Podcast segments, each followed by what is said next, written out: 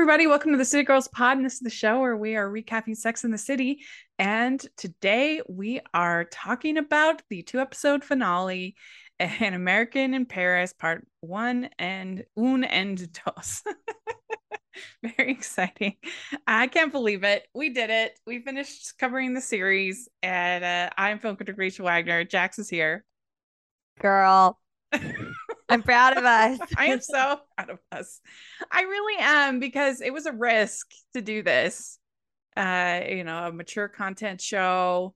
I didn't know if people would accept it, people would like it. Uh, and you've been so great, and everybody's been, it's the whole experience has just been incredibly positive, and it just shows sometimes it's good to take risks in life. Yeah, and we navigated some tricky subjects on the podcast. Yeah. And like, I love you, and our friendship has grown. And you're coming for another New York City yeah. visit, and we'll get to check out another Sex in the City restaurant. yes. And next week, we are going to be doing our favorite episodes podcast. Uh, kind of cap off this least part of City Girls Pod, uh, and then we'll be taking a hiatus for the for the holidays, and we'll cover whenever and just like that comes, we'll cover that. We're planning on covering both of the movies, the Carrie Diaries, all kinds of fun stuff. So uh, yeah, it's uh, it's not the end of City Girls Pod, but oh heck uh, no! And don't worry, Rachel will still be podcasting plenty this holiday yes. season, and I'll be bugging her to let me join her. So we'll we'll be back at it. Yeah. Yes. yeah, I'm already starting to feel like this a certain degree of panic. I know when, when we were talking about like, oh, should we take a little hiatus in between? And I was thinking about your schedule and I was like, Rachel, I was like, I'll come on and hang out with you whenever, but you're doing a lot. Yeah. I mean, last year we covered in just like that during the Christmas season, but it was G I mean, it was December, which is a little bit lighter than than uh, October and uh November well, I can be strong, just... Jax. that was one of those things though with and just like that, it was almost where we had to do it in real time. You know what I mean? Yeah. And just like that had come out, I think you and I both would have been like, we can do it. But I think that since it seems like it'll come out a little bit later, it'll seamlessly yeah. flow into everything, hopefully. I don't think they've even started filming the new I season? I don't think so. I think they're starting soon, but yeah, I, I haven't seen anything. Yeah, yeah. Uh, so anyway, let's talk about this two-part finale. Uh, it's in American in Paris. Uh, it starts with part one, and uh, we have Carrie uh, deciding whether she should go to uh, to Paris with Alexander um, and uh, and then she uh, she says goodbye to Big, and then uh, she goes. And we also have Samantha giving a speech at the breast cancer benefit. Uh, kind of what happens there. Uh, Miranda doesn't isn't happy about Carrie going. Um, and uh, all kinds of other shenanigans happen in this part. Um, what do you what do you think overall of the finale? Do you think it's a good se- series finale and uh, this first part? I do think it's a really fitting series finale. Um, I mean, as like as I'm like a broken record and talking about the the Petrovsky of it all. Am I saying his name right, Rachel? I think so. Me and Megan Alexander were like, Petrovsky. how do we do it? yeah, Alexander Alexander Petrovsky. You know, he's not my fave. However, I do think there's something really beautiful about this way that this wraps up, not only with Carrie's um, friendship with the girls, but with her relationship with Big and with New York City itself, and most importantly, her relationship with herself. So I think it's really great. This episode had me feeling lots of feelings.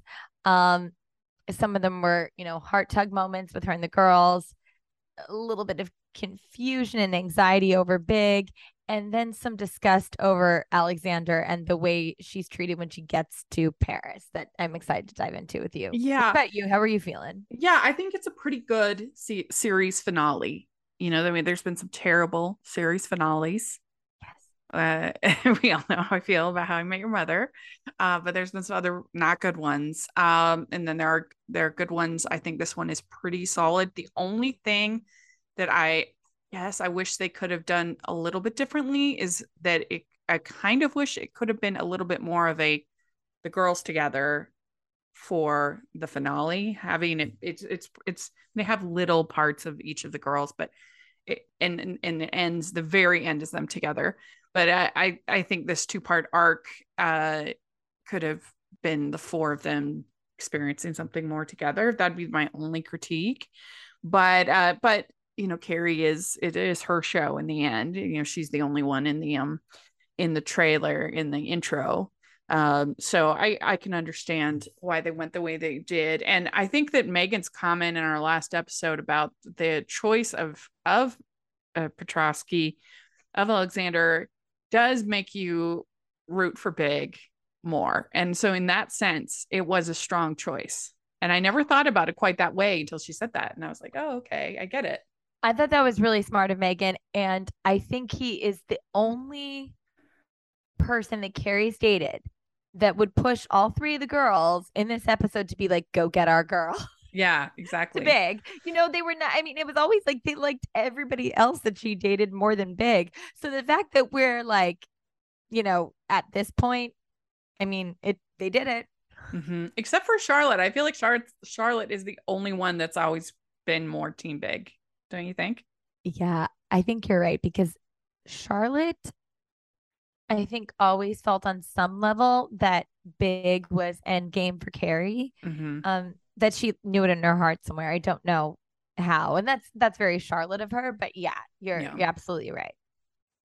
So they have this kind of last supper, uh, and as she's going out uh, to meet up with the girls, last again last supper, uh, she Big shows up, and he's been calling and uh, you know she basically says goodbye she says don't ever call me again uh, and uh, yeah so she's screaming on the street i don't live here anymore.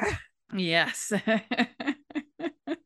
Uh, and in this she is wearing a i love this dress oh, that she's wearing. Rachel i cannot she is perfection in this dress. Yeah. it's a pink uh flower uh dress uh with a, a like a V V line and um she she does have a jacket over it but I it's so pretty. I love I love the dress. I think it's it's I like it even better than the finale dress. I do too. And I think Carrie's hair in these two episodes is really pretty. And I mean, she always looks gorgeous, right? But yeah. it's very, to me, what Carrie is. It's like this curly, big, beautiful. It's, you know, curly that she talks about like in season three or four or whatever. Like, I mm-hmm. think, I just think it's peak Carrie here. It's interesting when Big shows up at her doorstep and he's like, Yeah, you, you not returning my phone calls had me feeling like a needy chick. And like, oh gosh, I roll my eyes because that's so sexist. But you also, it's also Big's way of showing his vulnerability. And I actually really felt for him. Mm-hmm. And when she tells uh, the girls, they are, you know, kind of uh, shocked. And she, and he's, she says, uh, he says it's different, but he's the boy who cried love too many times. Yeah. Which I understand. I mean, yeah, like we've been down this road with Big. How do we know it's different this time? Mm-hmm. Right. Yeah. I mean, uh, I I wouldn't have put up with him as long as she even has already did this point. yup. Yeah. Mm-hmm. Uh, so Charlotte doesn't want to say goodbye, but it's super cute. And uh, we have except for we have Samantha is just struggling. Struggling not only with chemo but with this early menopause that she's having.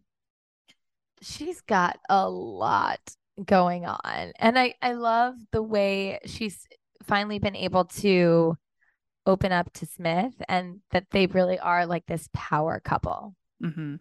yeah and i i have not been through menopause myself or really known anybody that like I've never obviously I've known people who went through it, but never like kind of walked with them and experienced, you know, like personally. My mom uh, uh hasn't um shared at least that uh, part that experience with me. Um, so I, but it seems extreme. I mean, this seems like you need to see a doctor. I mean, I I don't know if it's heightened by the chemo, but I mean, people sweating that much. I have never seen like it literally just like pouring down sweat. yeah, I wonder if it if it is like you said heightened by the chemo, but she's really going through it. And mm-hmm. it's it's interesting to see her working on this speech and she's so full of personality but all of a sudden she's talking about her cancer and she's doing like this standard speech and smith's like no babe like you can you can do better than that. Yeah yeah. Uh i did think it was funny when she gets upset about the breast cancer cookie that was very funny it was really it was really really funny and it's like i get it like um, you know, it's breast cancer awareness month now, and you see a lot of the same stuff. And like I know that Kaylee, my friend Kaylee, who um yeah. Rachel and I had in the podcast, she was um, you know, cautioning people to make sure that you know where your money is going at this time because a lot of times these fundraisers are not always putting all the money towards research and towards people who are actually dealing with cancer. Yeah. So it's, it's it's always these things where you're like, okay, is this just one of those like with Samantha, I think she's like, okay, I'm not really getting anything out of these events. I want something that I can actually like relate to people and feel seen and heard. Mm-hmm. Yeah, you have to be careful with people co-branding the, you know, the pink uh thing and and uh trying to get uh uh profit off of it. Uh but uh you know, they're they're kind of they kind of put up with Samantha and they say we're keeping the cookies they're already donated so Sorry. what else can we do uh, but um uh so carrie gets to paris and uh she uh meets up with alexander and he's there with his daughter chloe who is very grumpy very rude and am i wrong that they were like kissing at the I, beginning Rachel, when she first goes in there rachel this needs to be addressed. I I I have a very close relationship with my dad. I love my dad. Yeah. You would never mistake me and my dad for lovers. Yeah. The way Alexander and his daughter Chloe, they're canoodling. Like I different families like they were are kissing. They, uh, truly. Yeah. It was weird. I was like, I know we're supposed it. to be in in France, but come on. Rachel, the way you just said they were kissing, they were right. Like I watched this twice just to make sure that I was not weirdly sussing out the situation. And then, okay, I went to ask you this, Rachel. Like the way she treats Carrie is not like a daughter being rude to her dad's girlfriend. It's like a jealous ex girlfriend. Yeah, it's, I agree. It was weird. I didn't get it. nope, no thank you. Papa moi, not for me. Yeah. And eh, I mean, just being disgusted at everything Carrie's interested in, you know, that she's excited about the Eiffel Tower, all of it is just too much. Too much. Uh, so it, you know, it starts off on a rough note. And uh, the thing that I think is a little bit weird about Alexander is you think as an artist, he would be more sympathetic to what Carrie's going through. He really is basically a bad man of business. It just happens to be art is his business. Oh, I like you're yeah. exactly right. You hit the nail on the head there. He really is that archetype. Mm-hmm. Yeah he doesn't care about her feelings or you know what she's going through or that she you know that it uh, like heaven forbid it be hard to move to a new country where you don't speak the language i mean yes be challenging for almost anybody well, and to your point about him being a bad man of business whose business is art, like you're right. He doesn't fit that archetype of like, you know, yes, he's in his studio working late, but a lot of artists, it's like they're so consumed with that and they don't really know how to do the business side. but like all these things he's doing, they're very networky. You know, like, oh, I have a dinner and I have this and I have that, and I'll eat light, but I'll come back and see you. And then getting caught up with that. Yeah, you're you're exactly mm-hmm. right with that. And you know, the fact that he, you know, he could have made sure to pick her up at the airport.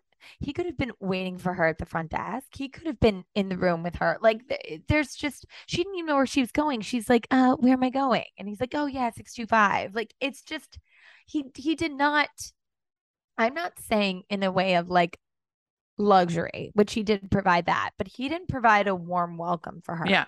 And it's not that it necessarily takes uh, a lot of time, you know, like literally him just saying, How are you doing?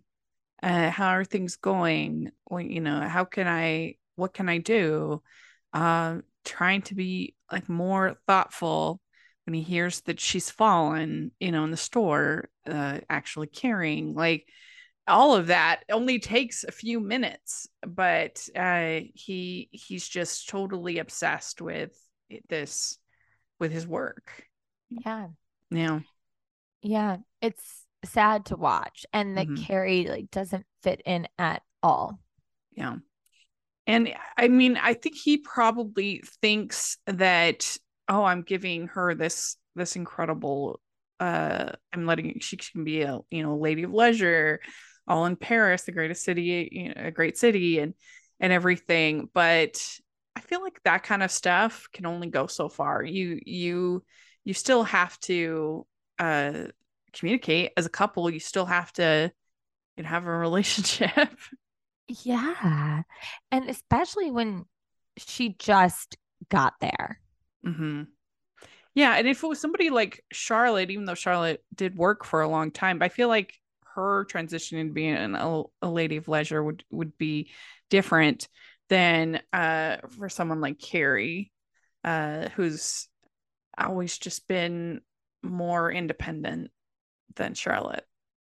Yeah, she has been. And she's also had such an intense relationship with the city and with her friends yeah. in the city. And now she's in a completely new city that she's never been to and doesn't speak the language. Mm-hmm. We'd like to take a second and thank our sponsor for this episode of the podcast. Writing duo Kristoffer Polaha and Anna Gomez are back with the second book in their From Kona with Love series, Where the Sun Rises. Dubbed as a modern Romeo and Juliet by the San Francisco Book Review, Where the Sun Rises has become a highly anticipated follow up depicting multicultural romance, love, loss, and redemption woven into a family saga set in the beautiful islands of Hawaii. Though connected, each installment in the From Kona with Love series can be read as a standalone. The series falls into the genre of clean romance and is best known for its lush island backdrops says Publisher Weekly of the first installment, quote, Gomez and Polaha's descriptions of Hawaii are postcard worthy. The breezy pace and gorgeous setting will stoke readers' wanderlust, close quote. Where the sun rises promises to whisk readers away to the idyllic island of Hawaii. Protagonists Mele Moana and Adam Yates meet at the wedding of Mele's friend Andy, where they are paired up in the wedding party to walk down the aisle together. Their worlds couldn't be more different. Mele is the daughter of a plantation worker, and Adam is the son of one of the richest men in Oahu. They do have one thing in common, though big dreams, dreams that will take them into opposite shores. But that's not the only obstacle they must overcome. Adam inspires Mele to face her fears, and she restores his faith in redemption. Yet, with love comes sacrifice, and the goals they've worked so hard for may end up tearing them apart. Ultimately, Where the Sun Rises is a story about overcoming adversity, the promise of young love, and the valor in letting go. Where the Sun Rises releases on October 11th, 2022, and is available at all major retailers where books are sold. In person and virtual book signings will be popping up in Los Angeles and Chicago during the months of October and November. Make sure to pre order your copy of Where the Sun Rises today at your local brick and mortar bookstore, and it'll be waiting for you to enjoy on October 11th. In the meantime, immerse yourself in the Kona world by reading moments like this. More information can be found here at, at vesuvianmedia.com slash from Kona with love. That's vesuvianmedia.com slash from Kona with love. Yeah, I mean the hotel. I, I forgot to write down what hotel it was. Is was absolutely beautiful, uh, and that view from of the Eiffel Tower from the balcony uh, is incredible. Stunning. Yeah. Yes. And I do see the excitement that Carrie has about being in Paris. Like that is Yeah. very real. It's palpable. And Sarah Jessica Mhm. Parker plays it really well. Yeah, and you just recently went to Europe, correct? Yes, I Yeah. did. Yeah. Yeah. Um, it was a lot of fun except for a little stomach virus. Oh no. yeah, that's but I but I really love it there. I but I there is a part of me um that I wish I knew the language and I I Mhm. can relate to Carrie in the sense that especially um Parisians have this thing where it's like oh like if you can't keep up like yeah. You know and I get that Yeah. like I get that I'm not expecting people to accommodate me but they do have this like such a cool vibe that I don't really fit in with. And frankly, even though Carrie is cool, she's like New York cool. I don't think she fits with the Yeah. Paris aesthetic. Yeah, and and some people the it's just not a good fit even outside even within in, within the United States like finding you you have to find the right place for you uh, to live. Like it it's and I have never felt the desire to to live overseas. I'm both uh, two of my sisters have lived in England. One still currently lives in England. Um, and my sister who is in England currently has lived in Spain and Japan all over the place Hey, uh, which is great. Uh, but that just I don't have a desire. I li- I enjoy visiting. I've I have traveled a bunch of places, but uh, but I don't know. I just never really felt the desire to to do that. To if you had abroad. another US city that you had to choose to move to, what would you pick? Because you travel a ton. Yeah. Um well, you know, what would I pick? Um if eh, like if I could That's a good question. And to live in, to live I in. have not to live liked things about every single place that I've lived um or visited. Um I don't know. I I mean it's easy to say uh, Hawaii, uh Haleiwa, Hawaii, uh North Shore. Uh if I could live literally anywhere, Yeah. I, I would probably pick there. Uh but it's so I mean, I'd have to become I'd have, the podcast would have to be significantly more successful for me to, to do that. But please keep listening. You're like, but hey, you guys, um, you know, you we can do it from anywhere, Rachel. Yeah. So Um, but I, you know, I might actually pick. I really enjoyed visiting Tampa.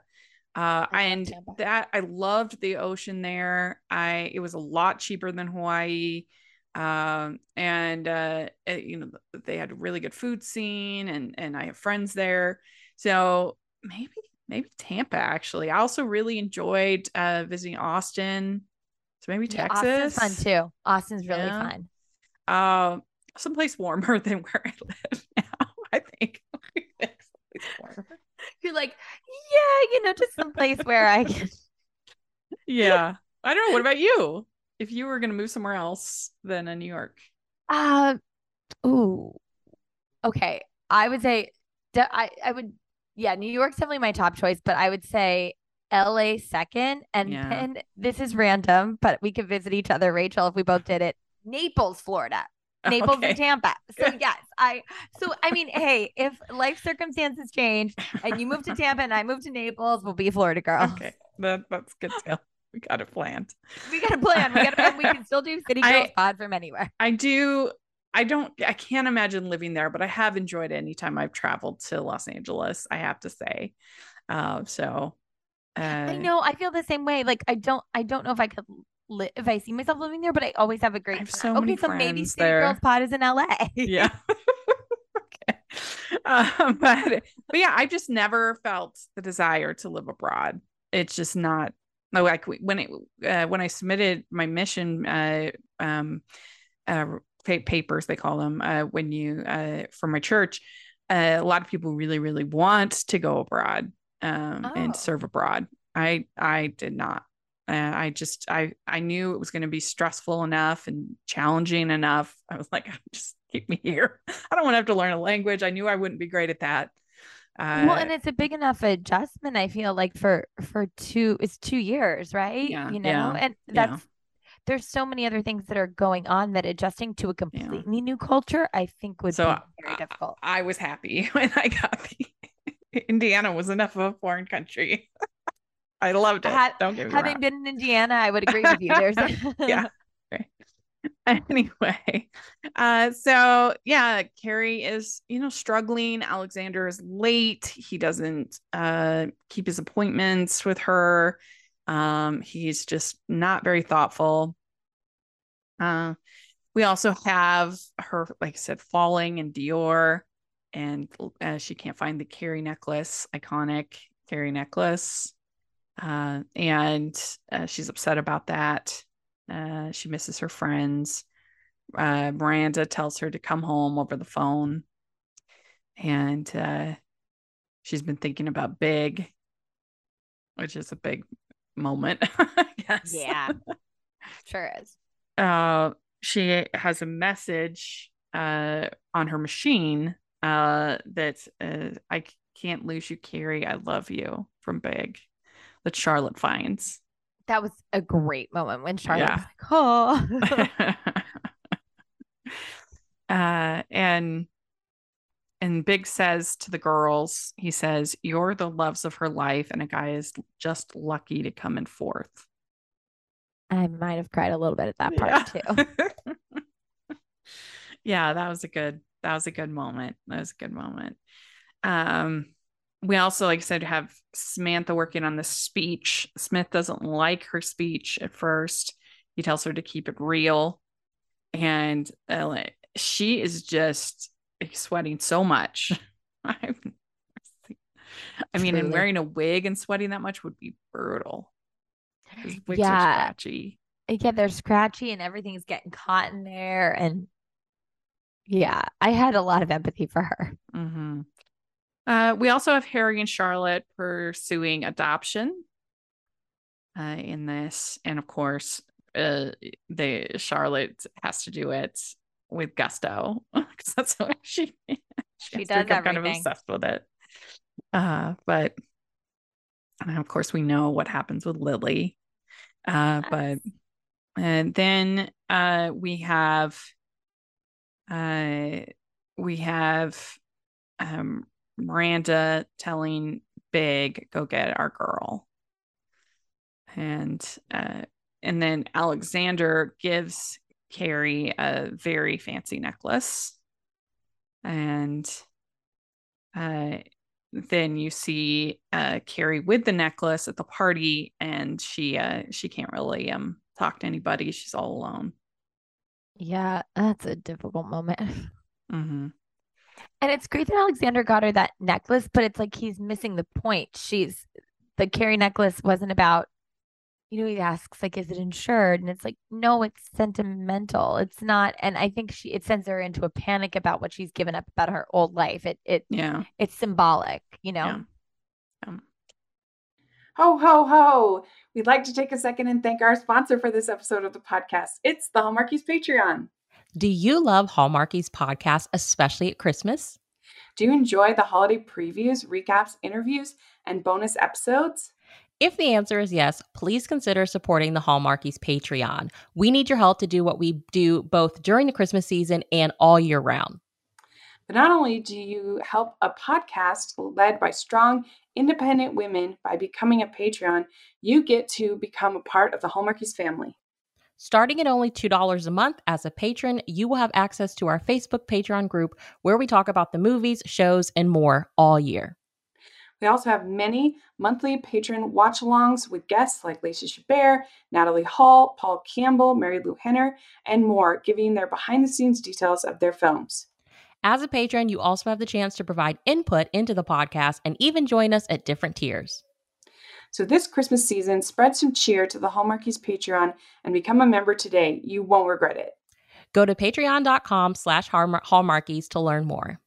That's patreon.com slash hallmarkies. Uh, so that's the first part of this uh, this episode. And I mean this finale. And then we get into part two. and uh, this Carrie goes to lunch with uh, Juliet, who is Alexander's ex, and she's an accessory uh, buyer, I guess. Yeah. Um, This and was a weird lunch. it was a weird lunch. and she tells Carrie that nothing else exists when art does. Yeah. I mean, the fact that Alexander didn't show up at this lunch and he was supposed to, right? And then he called his ex to tell her he wasn't coming, but didn't call Carrie. Like there were just yeah, so that was weird. yeah, there are just so many things about it. Now I know Carrie is someone who is not. It took her a while to get a cell phone. It's not like she's on it all the time, but she does have one there, I believe. Mhm. So yeah, there, and the way his ex was like, well, how are you adjusting to this, basically? Because she knows that, yeah, a Mhm. woman will never be a priority for this man. Yeah. And like I said, I feel like he's not really your typical sort of free spirited artist either. Uh, that, I mean, I think Aiden was honestly more of like a free spirited artist Yes. In his for sure. furniture construction and just sort of his, you know, wanting to go to the cabin and things like that, just be a little more chill than Alexander ever is. Oh yeah. I mean, I think there was a lot of, uh, well, uh, you know, a lot of creativity in what Aiden did, and he definitely had that free spirit that Alexander does not have. Like he really, I'm sure he's a brilliant artist. Not that we actually get to see any of it, but he's so consumed in the art world and networking and climbing that ladder and and you know rubbing elbows with important people that that's it's seemingly just as important as the art itself to him. Mhm. Yeah, and Juliet, she tells uh Carrie that we had a wonderful uh, we had a wonderful marriage while it lasted. I just couldn't get used to coming in seconds. So, which is fair. mhm.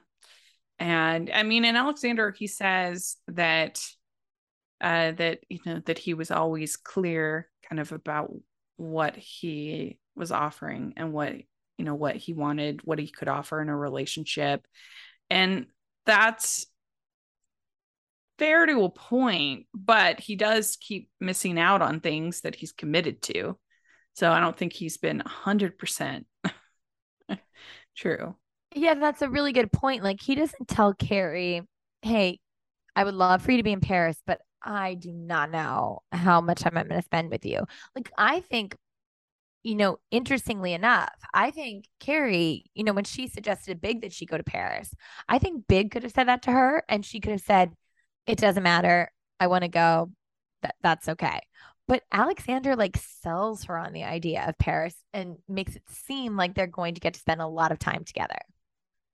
Yeah. And and he is like needy at times, but but then doesn't appreciate when she appreciate her like he should. Like for instance, she she meets these people, they're going to throw a party for her that love her book.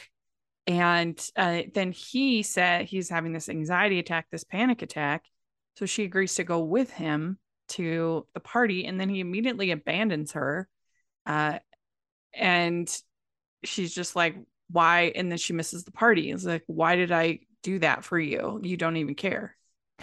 This is when I sort of had like really was fed up with him. And I'm like, I think this man might just be a straight up narcissist. And I don't say that lightly. Like, I mean, it's, it's, everything in his world is about what people can do for him. And Mhm. instead of being excited that, oh my gosh, like Carrie is finding her own people here and that's going to be great for me because then she's going to be more independent and you know it's a good thing for him right but instead of feeling that way he makes her come to the thing says he'll never let go all night long and then immediately we walk in the door and everyone's applauding for him it's like carrie's left in the dust it Mhm. doesn't take more than a minute for him to drop her like a hot potato Yeah, yeah, yeah. And and to I feel like he's so he's so unself-aware in such a frustrating way because he doesn't even apologize. He's just kind of like, why are you upset? He doesn't seem to understand. And if that's just a cultural difference or a language, a little bit of a language difference. I don't know. There's just something that's not connecting. And she says that he says, I thought I was clear all along who I am. And and she says, I'm looking for love. I don't think that love is here. Yeah. Mm-hmm. Yeah. Mm-hmm. And and also, how do you feel about how they deal with the fact that he slaps her? So this is something I was really looking forward to talking about with you. I mean, this is always I mean, any sort of violence makes me really uncomfortable. Um, I've always thought about this moment and I've, I've watched it many times and like, how does it happen and what is going on? And then and then Carrie almost tries to like explain it away to Big. It, the whole thing makes me really uncomfortable. And to be on- honest, I'm still like processing my feelings about how they handle it, what exactly happened. W- what do you think about the whole situation? I mean, I the only I guess I'm not excusing it by any means, but it does seem true to his character. I I I think it probably would have happened sooner with his character to be honest. Uh, and so, uh, and it and it is kind of like a final straw.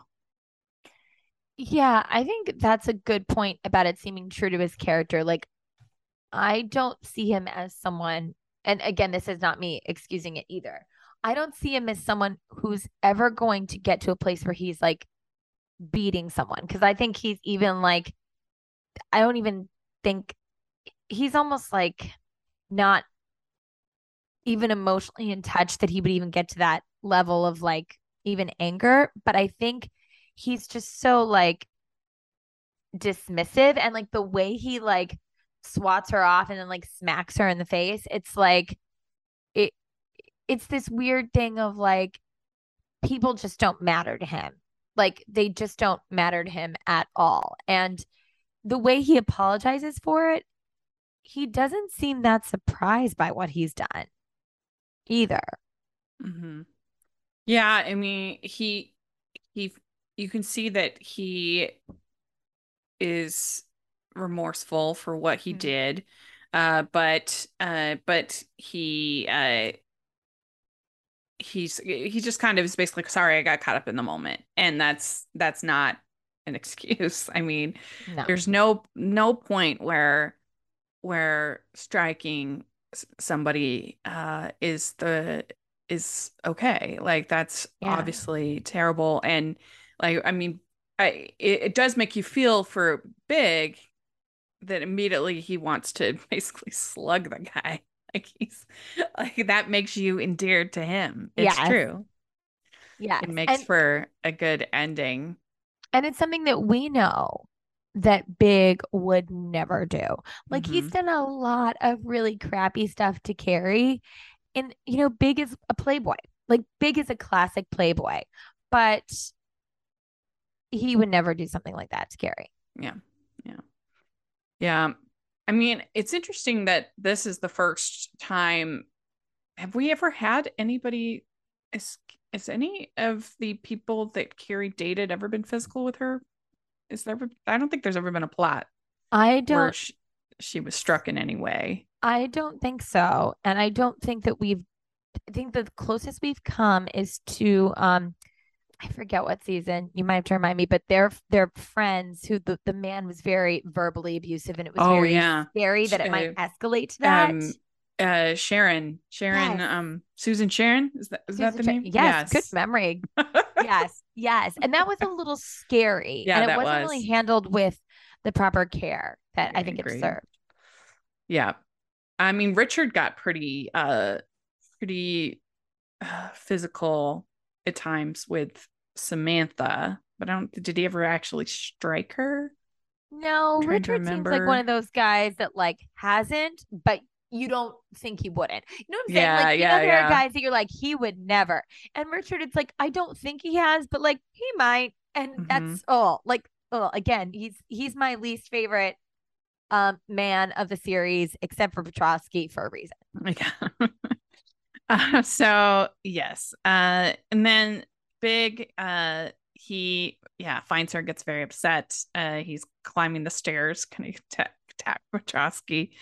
Uh, he says, "It took me a really long time to get here, but I'm here." So finally, it did take him a very long time. Sure did. Six seasons, baby. Yes.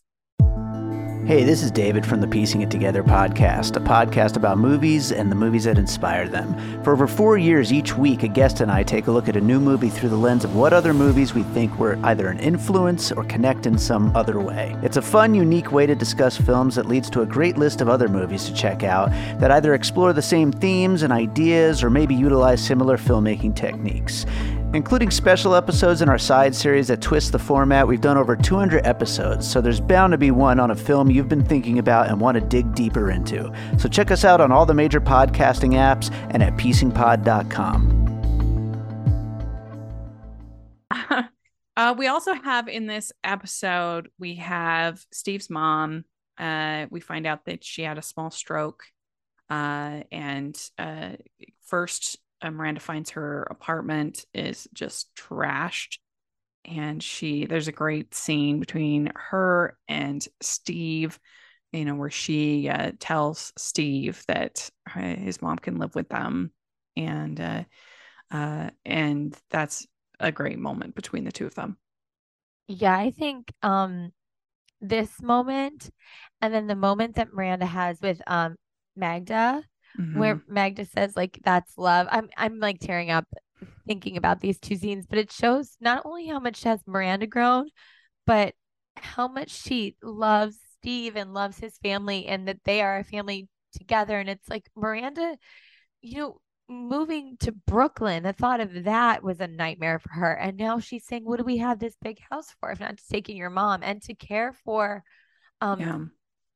to care for a spouse's parent when they're sick like that is such an act of love and sacrifice and it, this was just i thought a perfect um ending for Yeah. miranda and for steve and for this whole story it, it touched me deeply Yes, because her mom wanders, I mean, his mom, sorry, his mom wanders away. And that's like a real thing. People that are caring for people with Alzheimer's, dementia, they wander and they can get lost. Uh, that happened with my grandfather. Uh, he was there visiting, um, and uh, he actually like went into a neighbor's backyard, and uh, we uh, the pool, one of their pool guys found him and i mean it was it, it was definitely very scary because it was hot uh he he was okay? He was okay uh but it you know it was a, a long search. I mean it was we were very very worried uh and that's just not uncommon. If you ever see an older person that looks kind of confused that's alone uh that's probably what is going on and and uh uh you know if it if if if you uh if it seems appropriate then yeah it's it's uh people are probably looking for for them. Yeah. Yeah. Yeah. Oh my goodness. It's i'm so glad they addressed that in this episode. Hmm And you're right, that scene where she's bathing their mother-in-law and uh and Magda sees her and Magda says this is what true love is is beautiful. oh. Beautiful. It is beautiful. beautiful beautiful beautiful like Mhm. and because Miranda is not the most patient person in the no world. she's not She struggles with that. She struggled to get along with Steve's mother uh you know, on a number of occasions. And uh, so for her to be selfless and patient uh and uh, it I think Magda's right. That is that is true love. It's true. Love, So, it really is yeah. like oh sex in the city It's you- so you were Yeah. doing you're doing something you're doing something Yes.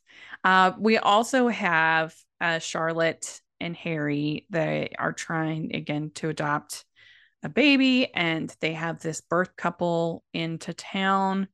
Um, and uh, they start talking with them, and it is clear that they aren't that they're going to keep the baby, and that they just wanted a trip to New York, which is brutal. It's brutal. That the adoption process, because people sometimes kind of throw it out there as if it's just like, oh well, you can adopt, you know, for couples that are facing infer- Yeah. infertility.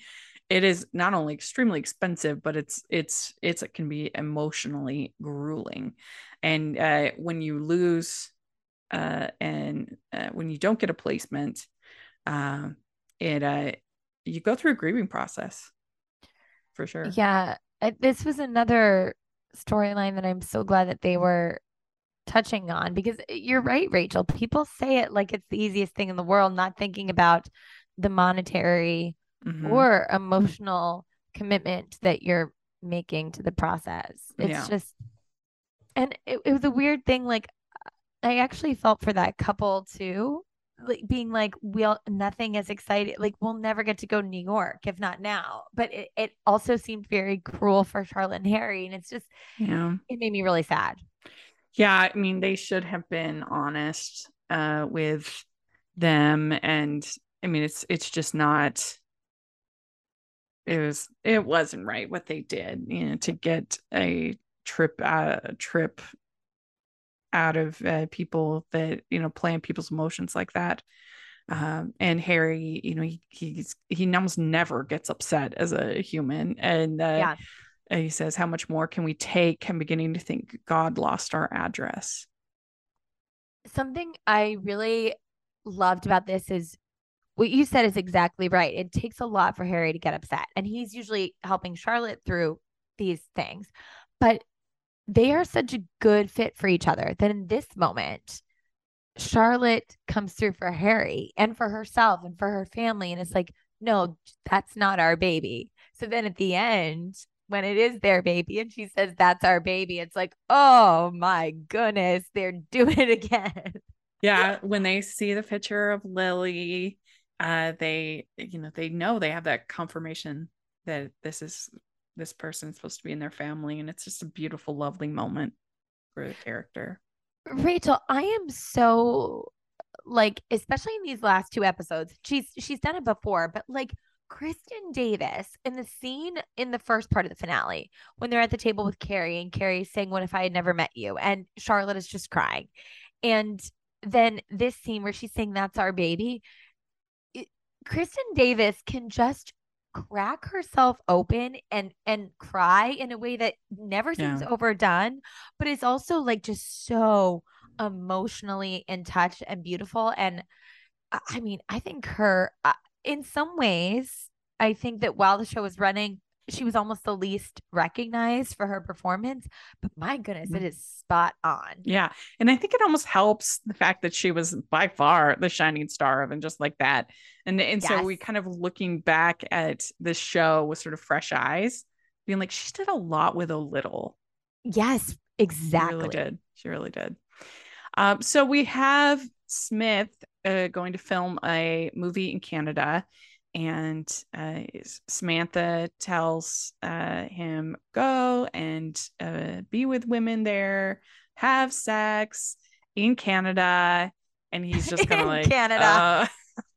Uh, uh, but he's like, um, I don't think that I'm going to do that. Okay. Uh, and uh, then he sends her uh a, not flowers, he sends her like bulbs, like um yeah like flower bulbs. And uh, he says, I'm looking forward to spring. And that was just the best.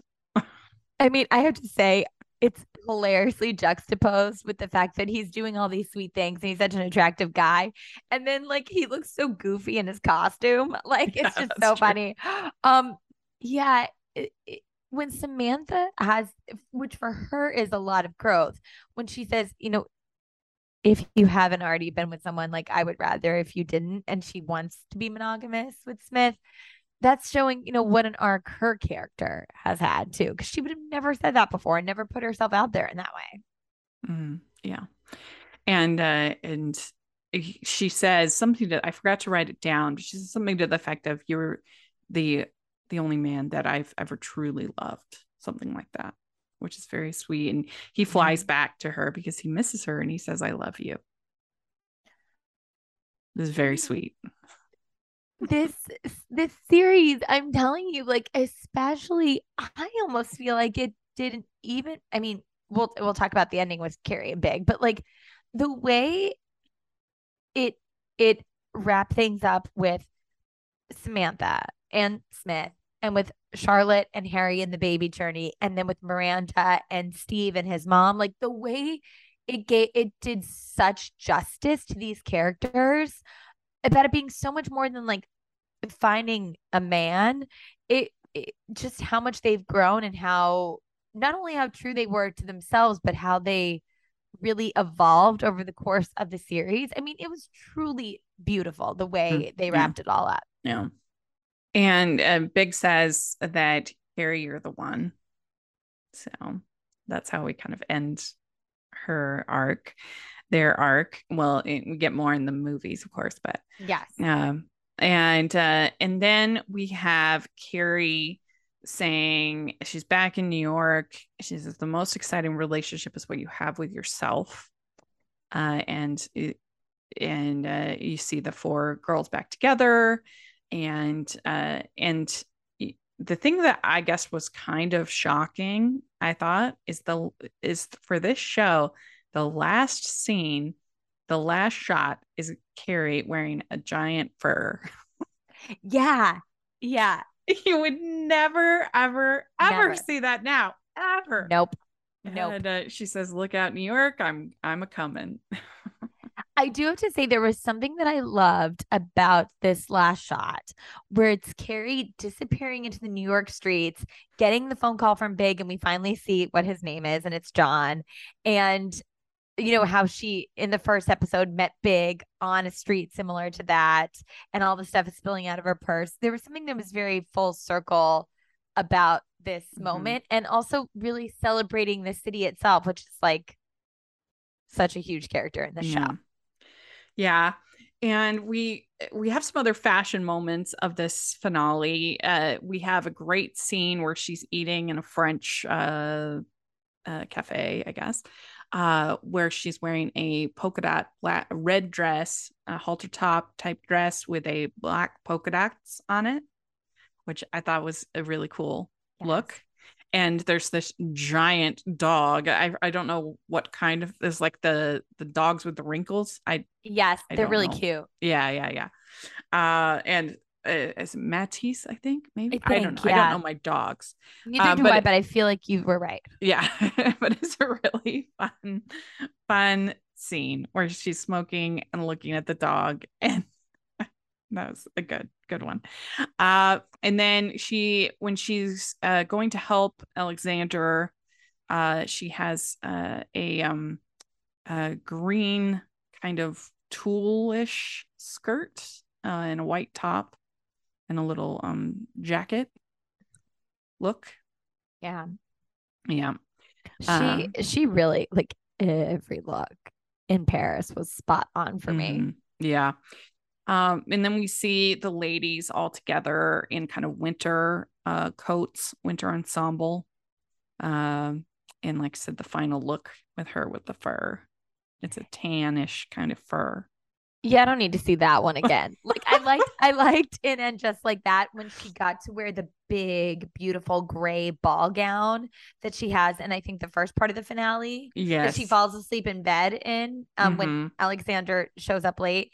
And then I think she's in her old apartment, like eating french fries or something out of it and just like that or not mm-hmm. out of the mm-hmm. dress she's eating french fries like in the window wearing that dress and I think, yes the versace yeah, remember that yes the versace yeah and i just think there's something so cool about and when we watched the documentary of them going back into like Carrie Bradshaw's closet and they have mm-hmm. kept like so much of the mm-hmm. stuff that she wore. It's like a museum.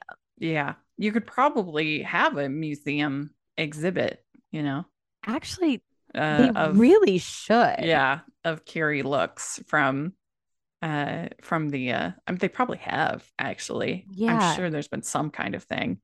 Uh but um but uh yeah, that's basically it. That's the end of the series.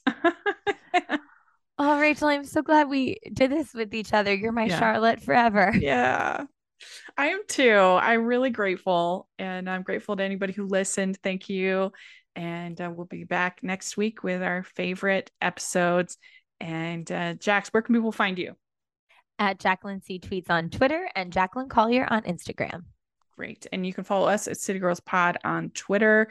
And uh, you can find me at Rachel's Reviews, all of our social media, iTunes, YouTube, and on Rotten Tomatoes. So check that out. Also, make sure you're following the podcast at Hallmarkies Pod and Hallmarkies Podcast, all of our social media. And if you are listening on iTunes, please leave your ratings and reviews. It really, really helps us a lot. And only takes a second of your time and uh, helps people to find the podcast. And uh, if you are watching YouTube, please give the video a thumbs up and subscribe to the channel. We appreciate that so much. We also have our patron group and merch store where you can get City Girls Pod merch.